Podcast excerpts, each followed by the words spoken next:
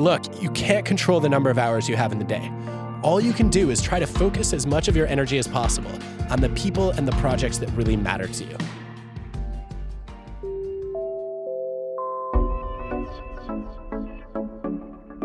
Welcome to Teach Me Something New. I'm your host, Britt Morin, and this is a production of iHeartRadio and Brit & Co. All my life, everyone's told me I should focus on being good at one thing. But the truth is, I'm curious about a lot of things. But how do you learn about everything? The answer? Make the world's best experts teach you in less than an hour. So come along with me as we all learn something new. In today's episode, we're chatting with organizational psychologist Adam Grant. Adam is a Wharton professor, author of 4 New York Times bestselling books, host of the chart-topping podcast Work Life, and his TED Talks have been viewed more than 20 million times. Adam can teach us about so many things, but my biggest question at the moment is something that is super important right now: how to stay productive while managing anxiety. I have to say, first of all, we want to say we're thinking of everyone affected by this pandemic, and we definitely want to thank all the people on the front lines, the healthcare workers, the people working at grocery stores and pharmacies, and all of you who are listening. This isn't easy for anyone, regardless of your circumstances. And we just want to shed a little light today on how we can maybe do it a tiny bit better, or stop putting pressure on ourselves, or I don't know. We're just here to talk about it. Okay, Ange, so we've been working from home, each with 2 kids, for about a month now. How are you holding up? I mean, I'm pretty tired. I definitely have that feeling that I've seen a lot of people have, where you sort of have 4 jobs that you're doing okay at. Right when you think you've done really well at something, another one sort of drops or has an epic fail. Yeah, I think we can all agree with that. We both are in some of the luckiest situations. We're at home with our kids, we're able to work remotely, but it's still really crazy to manage it all. Exactly. And what's been the hardest part about working from home for you? I think constantly switching between things and feeling like I can't be present in anything. What about you? I think for me, I have gotten so good at optimizing my workspace in the office. So I have my ergonomic chair, my big monitor. It's quiet. I've got my headphones. I've been spending years making it perfect for me to do work in a highly productive way. And now I have no home desk. It's my dining table. I have no big monitor. My children are interrupting me every 5 to 10 minutes. It's just like everything is crazy, and it really has been dragging on my productivity. Totally. I just turned a bench that we use for coats and stuff into a desk by stacking it on a bunch of shoe boxes. Ergonomic chair? No, it's a dining chair. I feel like chiropractors are going to make a lot of money after this is over, because all of our backs are going to be so bad. It's true. I do have a basket underneath that I stuffed with pillows to act as a footrest, so I get like some 90-degree angles happening. It's so bad. I'm in my dining chair at my dining table. It's so bad. All right. And with that, I think we can toss it over to our guest today, Adam Grant, who is going to teach us all about how to be maybe more productive while we're managing our anxiety. I don't know. We'll see what he says. Hey, Adam, welcome to Teach Me Something New. Thank you. It's good to hear you, Britt. Exactly. So we're living in a crazy time right now. How has your life changed in the last month, and how are you managing it? I feel very lucky that my life has probably changed less than most people's, largely because I've been working from home for, at least 15 years, maybe closer to 20. And so I'm used to only going to work when I teach or when I travel. And so those 2 parts of my job obviously are not on the table right now. But as far as my day-to-day writing and podcasting life and research life as well, it's pretty much the same. How about you? It's been a little crazy. Ange and I both have 2 kids under age 5. So she has 2 girls. I have 2 boys. You have 3 kids. Is that right? Yeah, we have 3 kids, 2 girls and a boy. And they're home. So that part of my life outside of work has changed a lot. Yeah. Do they interrupt you while you're working? Sometimes, but they're doing online learning throughout the day. So they're pretty focused. But I do feel like at some level we've all become BBC dad. And you may see a kindergartner start to waltz in here and dance in the background. So, yeah, are you facing a lot of interruptions? Yes. I think because our kids are so young that they can't really focus too much on anything for more than 15 or 20 minutes, and they can't read or follow along on, you know, online learning programs. So it has to be parent guided. And that's been pretty disruptive for our work lives. And Anne has figured out how to make a schedule with her husband to turn on and off. My husband doesn't believe in schedules. So very go with the flow kind of guy. So it's just been a little bit different for me. But our approach has been, we basically each do a morning shift and an afternoon shift with the kids. And they seem to understand that the guest room or the closet is the office now. Nice. I've always wanted to work out of a place where my clothes hang. It's a dream. No. I mean, it's beautiful. Well, I feel doubly lucky then, because my wife, Allison, she used to be a nurse practitioner, and then she stayed home for about a decade with our kids, and now she's a writer. So she has even more flexibility than I do, and she's been just doing an amazing job managing three different kids' school schedules. You know, we don't go as many places as we used to, but we're both introverts, so we didn't go that many places anyway. You guys prepared really well for this. So, Adam, before we get into all of the productivity and anxiety stuff, can you explain to us what an organizational psychologist actually does? I can try. I definitely cannot organize your closet. Okay. So good luck with that. I probably can't cure your OCD either. Organizational psychology is basically about trying to make work better. And so I spend some of my time studying how we can make jobs more meaningful and motivating. I've spent a lot of time working with teams on building more collaborative and generous cultures. I've tried to help organizations become more creative and innovative. So basically, if you've ever wanted to make work suck a little bit less, that's what organizational psychologists are all about. And most people don't actually love their work, right? Isn't the percentage that like more than 50% of people aren't finding meaning in their jobs? That seems to be true in many surveys. And, you know, I think that's probably a good thing, actually. I think loving your job might be dangerous. It's often said that no matter how much you love your job cannot love you back. And so there's a little bit of a danger of unrequited love if you're too passionate. But in all seriousness, there's some recent evidence that people who are extremely passionate about their jobs are more likely to get exploited and taken advantage of. Because people will say, whoa, you know, Britt, you're so passionate. Here are a bunch of extra tasks to do, and we know you're going to be really excited about them. And there seems to be a little bit of a tax on passion, which I think is grossly unfair. So the appropriate way to love your job is to be somewhere in the middle. You don't hate it. You don't love it. It's just okay. I think it's great to find it extremely enjoyable and interesting and meaningful, but you probably don't want to have a deep sense of, well, actually, it depends a little bit on what kind of passion we're talking about, too. There's a distinction between what are called harmonious and obsessive passion. So obsessive passion is what you think about when you think about workaholics, where they feel guilty when they're not working. It becomes compulsive. It's a source of stress. And then harmonious passion is saying, you know what, I really enjoy my work because I'm intrinsically motivated. I think it's exciting. I think it's worthwhile. And I'm happy to do it. And I think that's a pretty good place to be. And I hope I spend most of my work time that way, but it never hits all of my time. Okay, well, let's switch gears. Let's talk about productivity. So pre-COVID, what would you usually advise people about how to be more productive at work? And then how has that changed now that so many of us are working remotely? Oh, well, I'm sorry. I'm trying to tell my kindergartner I will answer his question after we're done. Yeah, so I think that when most people think about productivity, they think about time management. And they say, okay, you know, I need to do a better job making sure that I squeeze every productive moment out of the day that I can.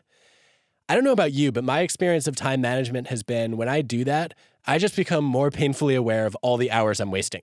And it's kind of depressing. And now, not only am I bad at time management, I'm now beating myself up for being bad at time management. And it becomes a vicious cycle of depression and rumination and guilt and self-loathing. And, you know, eventually I try to stop. What I think works much better is attention management, which is to say, look, you can't control the number of hours you have in the day. All you can do is try to focus as much of your energy as possible on the people and the projects that really matter to you. And so when I break down a day to try to be productive, the first thing I want to do is try to figure out what amount of time a project is going to take, but what the right timing of that project is. So when should I focus my attention on it? I used to, for example, as a morning person, do all my creative work in the morning. because I thought, okay, that's when I'm most alert. And then I read a bunch of research showing that as a morning person, I'm more likely to be creative in the evening because that's when I'm a little bit foggier. I'm less likely to think in an overly structured and linear way and more likely to make some unexpected leaps. And so now I'll adjust the timing on my schedule and maybe spend half an hour at night brainstorming about new ideas. If you're an evening person, you want to flip that. Do some of your creative work when you're groggy. And that would just be an example of something you could do that really doesn't allow you to get any more hours than the day, but it probably allows you to focus more productively during the hours when you are working.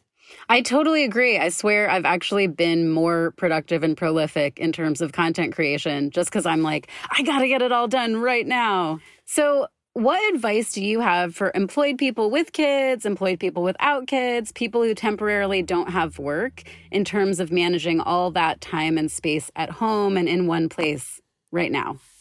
I think the first thing I would say is we should all lower our standards and expectations. I know a lot of people who, as this crisis hit, said, okay, I don't have to commute anymore. I don't have to be interrupted constantly by my colleagues coming into my office or stopping by my desk. And, you know, I have a lot more flexibility. And so I'm just going to have an epic month or two or three of productivity. And then all of a sudden, they discover they're sitting on Zoom calls all day long, and they're being interrupted every 4 minutes by someone in their house. And I think that's just a reality of the current situation. And instead of expecting to be more productive, then we should say, you know what, I am probably going to get less done each week than I would have in the past. And then if we fall behind, we're not that disappointed in ourselves, and we can stay motivated the next week. If we end up, and it sounds like you're in this incredible position where you have exceeded your expectations, that's a pleasant surprise, as opposed to just saying, all right, I got as much done as I was hoping to. This is really not meaningful at all. Nothing to celebrate. So I think just setting realistic expectations is probably the first step. And then I guess the other thing I would recommend to anybody who's trying to figure out what to do with their time is to say, this is a perfect time to use yourself as a guinea pig, a human guinea pig.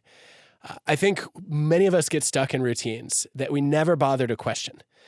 There's a fun study that happened in London years ago where I think the train system shut down, and a lot of people, or at least parts of it, went on strike. And so a lot of people couldn't take their usual route to work, and they had to find another way. And once the strike was over, something like a quarter or a third of those people ended up continuing with the new route. And many of them, what's to me amazing about this study is that many of them had been taking a less efficient route for 15 years to work. And only when they were forced to did they try something new. And I'd say this crisis is a moment where we're forced to do something different, but we shouldn't just try one way of working. Whether it's adjusting the time when you work, whether you think about your task sequencing, this is something I've studied with a former doctoral student, Jihei Shin.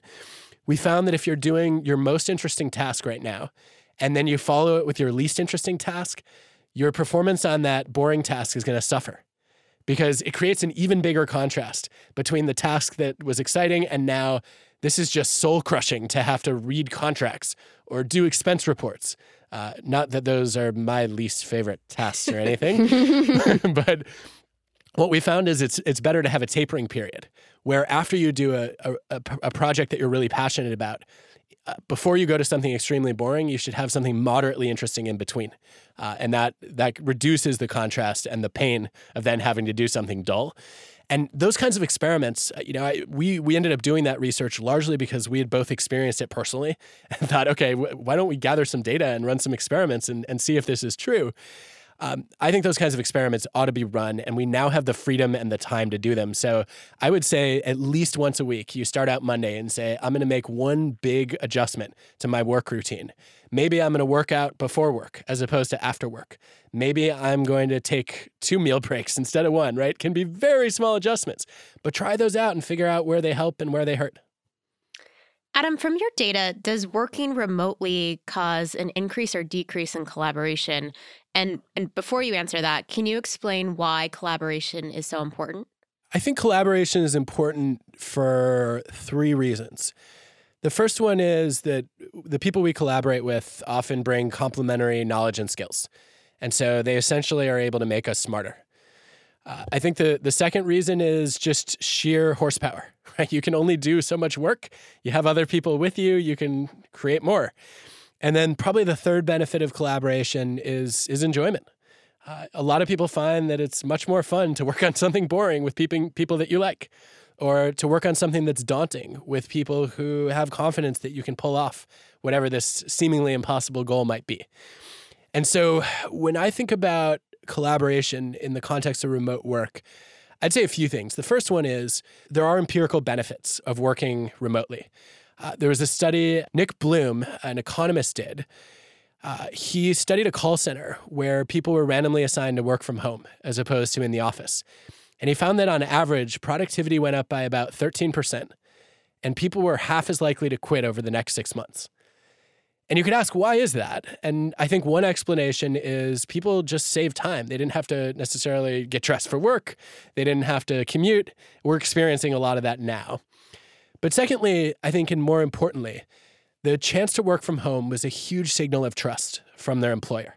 And especially in a call center, which is often very routinized and micromanaged work, leaders were sending a message, look, we have faith that you're going to do a great job. We know you're responsible. We're willing to give you autonomy and freedom.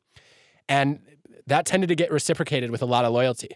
And so employees were able, in a lot of situations, they would work harder or they would be more motivated than they would have been before. And then I think the last benefit of that working from home system is that there was a lot more customization. People were able to work in the places and times and ways that were productive for them. And so I think this is all potentially good news. I think when it comes to then, what does this mean for collaboration? The best data I can think of are probably from Gajendran and Harrison. It's a meta-analysis, a study of studies, where they look at the effects of teleworking on satisfaction and performance. And they find that as long as you're in the office about 3 to 3.5 days a week, there's no cost whatsoever to the amount of work that you get done or how well you work. And so that leads me to think, if we're working independently 1 or 2 days a week, as long as we're in touch with our colleagues on a regular basis in between, we're actually probably okay. Now, of course, that's going to vary by the type of work. The more interdependent you are, the more you have to collaborate to get your work done, probably the more this is going to disrupt your life and the quality of your work. But I don't think we should just inherently assume that because they're working remotely, everyone's going to collaborate worse. Well, I guess just to trail on that, do you think that this is going to stick? Do you think that especially large technology organizations, for instance, where you can do remote work fairly easily, will allow for a 3-day office work week and a 2-day home work week? I hope so. I really hope that, especially in knowledge work and in some aspects of service work, it's a lot harder in manufacturing, right? But in the domains where it's possible, yeah, I think that in a lot of organizations, people are going to realize, there are aspects of this that I really liked. And it worked well. And they're going to be leaders who see, the people who work with me are just as productive as they were before. And some of them were more productive. Maybe we should keep running this experiment. But I think to your point, Brett, the key is to alternate being in the office and not being in the office. There's some work by Ethan Bernstein and his colleagues, which shows that if you're working alone, you will have more great ideas than groups do. Individuals working independently are less prone to groupthink. They're less likely to conform. They're more likely to think outside the box. But groups together have more good ideas than individuals do because you get the wisdom of crowds and you can start to weed out the really horrible ideas, which sometimes we're the worst judges of our own ideas. And so the thought there is intermittent collaboration, having some time to work separately, some time with other people, is probably the way you want to go. And I think we could extend that not just to how we manage our workday, but also how we manage our work week. Obviously, everyone is working over Zoom and video chat, and it sounds like you've been doing that for a while. What are the upsides and downsides to it? What tips do you have for working more effectively remotely with others? Well, I think the first thing, Ange, is that we need to be mindful of individual differences here. So introverts and extroverts have very different preferences when it comes to stimulation. And when we think about stimulation, we normally think about social interaction, but it also applies to loud sounds, bright lights, and especially eye contact. One of the ways you can spot an introvert is if you stare them right in the eyes. Introverts will often feel like they're staring into the sun. and feel like, okay, I need to back up here and reset a little bit, whereas extroverts tend to find eye contact much more energizing, and the intensity is not the same for them. And one of the things I've noticed as an introvert is I find being on video calls exhausting, but sitting on audio calls doesn't drain my energy at all. And so sometimes what I'll do is I'll join a video call and ask if we can switch to audio. Other times I'll just turn off my camera and turn off other people's cameras and listen. That also has the benefit of sometimes making it possible to work out while I'm on a call, which is really great. I only do that when I don't have to talk much. But I think we should be very mindful of those kinds of preferences. So that would be my first thought. I agree with you. I like to call myself an extroverted introvert. So if I need to push it, I will. I'll obviously host podcasts and go on television, but I totally prefer audio calls to video calls. I mean, I'm also not getting dressed or wearing makeup these days. So that's another reason. This is a tangent, but it's an interesting time for women when vanity, was at an all-time high, fake tanning, makeup, hair dye, nails, all the things. You can't do that right now. You've just got to be raw, natural you. And I'm finding that a lot of my female friends are loving that and embracing it and even showing that off on Zoom to their work colleagues in times when they would have never not worn makeup before. So there's kind of a unique humanness that's coming out, even as much as they might feel introverted or extroverted, to be on that video chat. This is one of my favorite things that, has been in some ways a silver lining as part of the crisis. I feel like for years, one of the biggest competitive disadvantages that women have faced at work is just the amount of prep time that they do on hair and makeup and clothes, which as a bald guy, I will often leave my house 5 minutes after I've gotten out of bed, right? That's just grossly unfair. And so I think those differences I don't think they've gone away. But they seem to have probably dissipated a little bit in the past few weeks, which seems like a step in the right direction. Do you think that'll stick, though? Because I worry we're going to go back to work, and all of a sudden, people are going to go right back to their old routines. It's funny because I did this whole give it a week experiment. I don't know if you followed that at all on Instagram. I tried one new thing a week for an entire year. It's all archived on my Instagram profile. But I did no makeup for a week, which felt really uncomfortable and hard. Every day, I was even in photo shoots and stuff without makeup. And then I came back to normal, but I sort of landed somewhere in between. So I would, just do a half set of makeup that I usually did. And I didn't care as much. I really let my guard down. So I'm projecting that women will land somewhere in between. They'll probably put on mascara, but maybe they don't need foundation. Maybe they'll brush their hair, but it won't be curled. And so I think we're all getting a little bit more comfortable with who we actually are.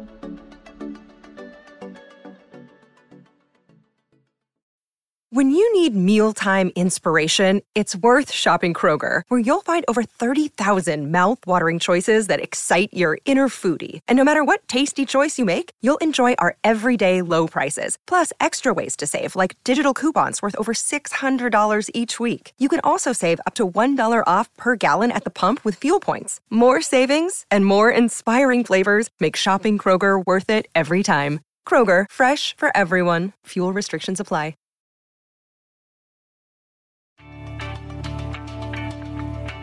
So we've seen a lot of people taking up new creative skills. There's this pressure to be productive right now.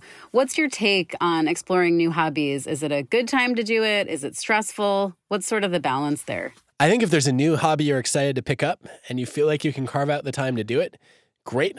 If you can maybe even choose a hobby that other people in your household or your family are interested in, if you're not alone, that might make it a little bit less of a distraction. Maybe it becomes a little bit more likely to stick. I think the main thing I would say on this is that hobbies don't necessarily detract from work. If you look at the research on people who are very passionate about their hobbies, it suggests that if anything, it contributes positively to their energy and their performance on the job, as opposed to sapping, energy. And that's even true if you're a marathon runner. I used to think, if you're gonna go out and run for 3-4 hours every weekend, that that would exhaust you, or at some point that would mean, well, that's time you could have been recharging for work. It doesn't work that way. When people have a hobby that they really enjoy, that does seem to replenish them as opposed to deplete them. And so, I wouldn't discourage anyone from doing it. But back to the pressure point, I would also say if it becomes yet another item on your to-do list, then I would probably not want to go that route. Anne Helen Peterson, a BuzzFeed writer, had a great way of describing this when I talked to her on my podcast.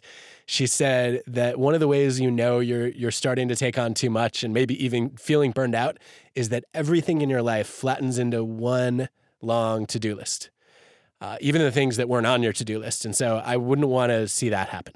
Hmm. That's an interesting segue into anxiety, which is an emotion I think many people are feeling right now. It was already skyrocketing before the virus. And now, even people who, quote unquote, would not call themselves anxious, like me, for instance, have been dealing with like a large range of emotions. I myself have been waking up in the middle of the night. I've been sometimes feeling like I could really work and be productive, and other times my emotional state seems too fragile to even try to do anything productive. What is anxiety, first of all? Can we all feel it if we don't have a medical diagnosis? Yeah, of course. I think anxiety is widely regarded as one of the only universal emotions that humans experience. And actually, it's not even limited to humans, right? You can see animals showing it too. So if you want to push a psychologist who specializes in emotion on this, you'd hear that anxiety is a feeling of being nervous, and it's a feeling that has a physiological basis in uncertainty. So in order to be anxious, you have to not know what's going to happen. If you know for sure what's going to happen, that's no longer anxiety. That might be dread, right, that you're feeling. So that's the first thing, is uncertainty is kind of the defining quality of anxiety. And usually the anxiety comes into play as the flip side of excitement. So excitement is the positive emotion associated with uncertainty. You don't know what's going to happen in the future, but you're looking forward to something good.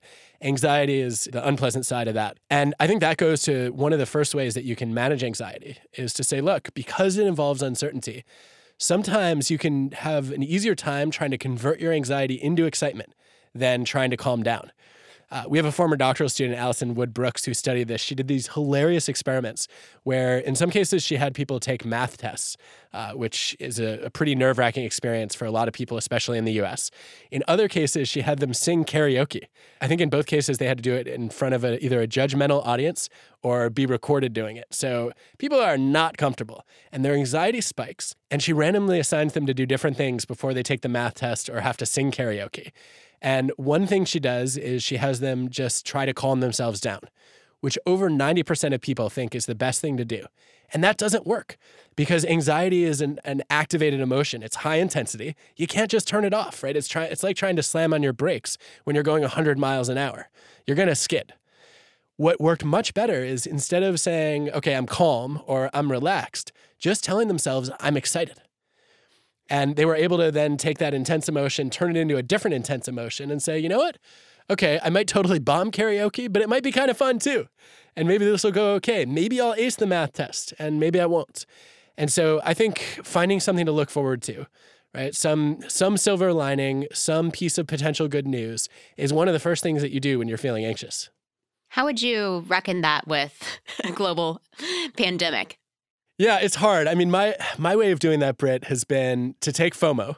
So a lot of people are experiencing anxiety around all the things that they're missing out on. Whether it's school or work or sporting events or time with friends and family, there's a lot being missed. And I think that in this case, we can turn FOMO into what in Silicon Valley you would often call JOMO, which is the joy of missing out. I think this is such a great concept. We don't just miss out on things that are really exciting. We also miss out on things that we're thrilled to not have to do. So we talked about some of them earlier, right? It's great that I don't have to change out of sweatpants. I love that I don't have to commute to work any day as opposed to just some days. I'm also thrilled that I don't have to have awkward interactions with strangers, especially on airplanes. I think I've had fewer awkward interactions with people I know too. So those are all things that are on my JOMO list. And, I don't know that they fully qualify as, I certainly wouldn't want anyone to say, I'm excited that there's a pandemic, right? It's horrible. This is an awful situation we're all in.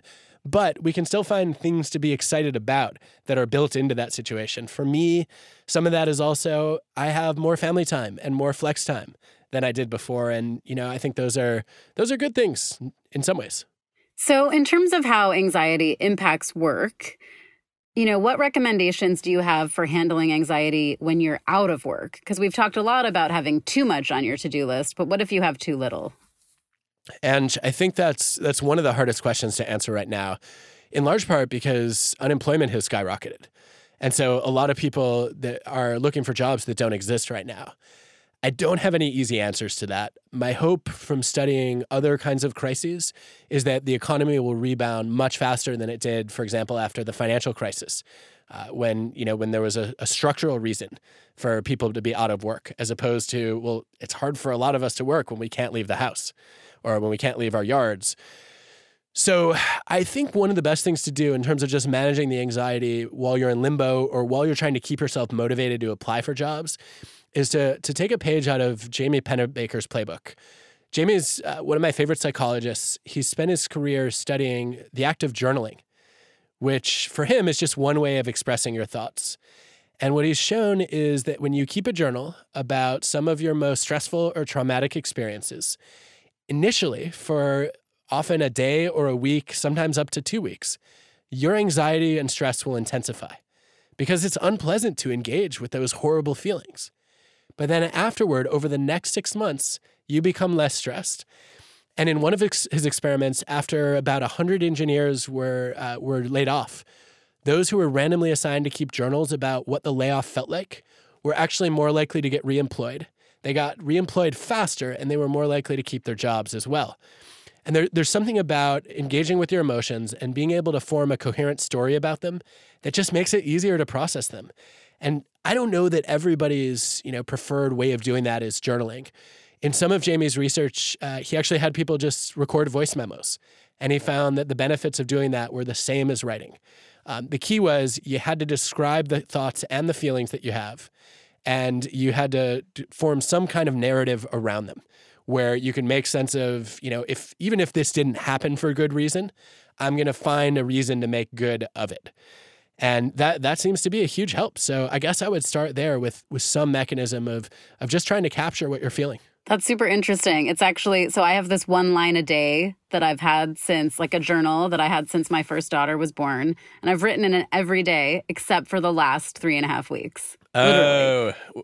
Time to restart, maybe. Exactly. Part of it is like, it feels like a to-do. And then I'm also like, is this real? Like, I don't want to recognize it in a way. Yeah, and I wouldn't say that that's inherently a problem.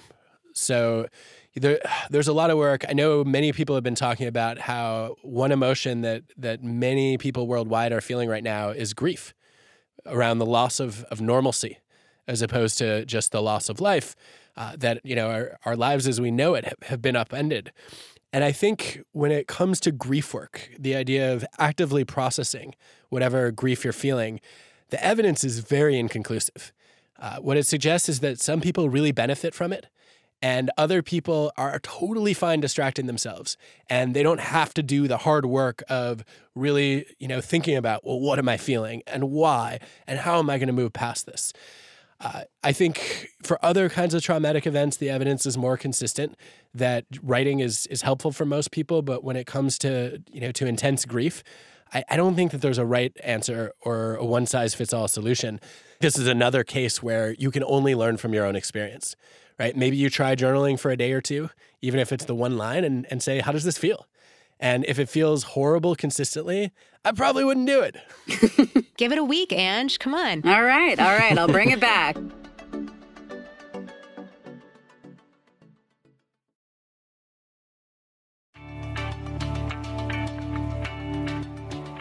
How has all of this changed, quote unquote, meaning in our work? Like, how will this impact what we feel is a meaningful job now and in the future? Oh, that's a good question. I think there's a whole sector where people are going to find the work much more meaningful than they did in the past. I think, grocery stores are the easiest example to think of. But I think a lot of people who are responsible for daily goods and services, for infrastructure, for trash and recycling, as you start to think about many of the jobs that make our lives possible and easier the way we live them, that we took for granted before, I think my hope is that we're all going to take those jobs less for granted now, and that people who do those jobs are going to have a heightened sense of purpose in them. And my hope is that people will say, okay, this is something that, you know, that really matters in the world. And I know that, you know, if I'm working in a grocery store, everything I do day to day probably doesn't change anyone's life. But the fact that this job exists, if it didn't, I know how much worse off people would be. And that's my favorite way, actually, to test. And well, actually, I'd say that's my favorite way to gauge how meaningful your job is, but also to find more meaning in it, is to ask, who would be worse off if my job didn't exist? Hmm. And the people that you think of when you answer that question are the reason that your work matters. I love that. That hits home with me for sure. Okay, I know we're short on time. We're going to play a wrap-up game. So bring it on. Yeah, I'm gonna list some work habits. And Adam, and then Ange, you and I can trade off. Adam, you tell us if they're helpful or harmful, and then how to do each thing better. How many sentences do you want? We can keep it short. Okay. Okay. Responding to emails right away. Do it. Touch it once is more efficient. Ooh. Okay. Taking a 15-minute break for social media. Depends what you're taking a break from. Meta. To-do list. Yeah, you should have a to-do list, but you also want a to-don't list, which is a list of things to avoid while working, which might include social media during certain projects. Working in athleisure, also known as sweatpants. Oh, of course you should do it. You should work in whatever outfit is comfortable as long as it's not wildly unprofessional. Okay, and then the last one is procrastinating. Oh, I have such a mixed relationship with this topic.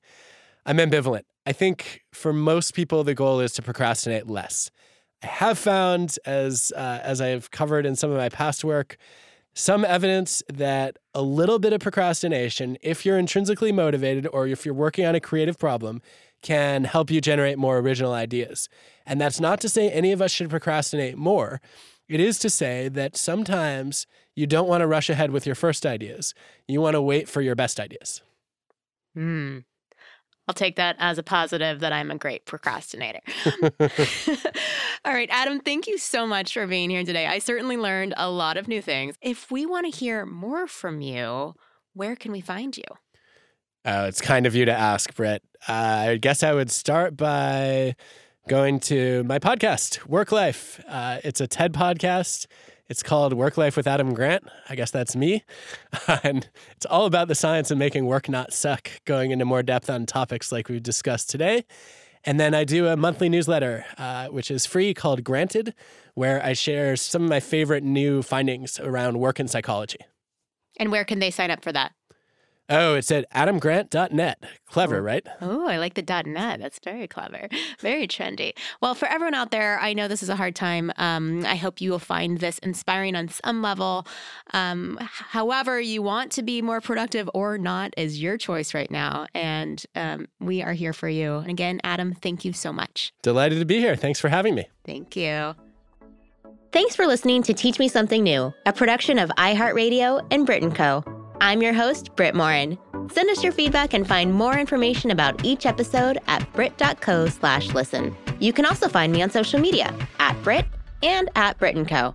A special shout out to my two co-hosts, Ange, who you can find on Instagram at Angelica Temple, and of course, my husband and partner in everything, Dave Morin.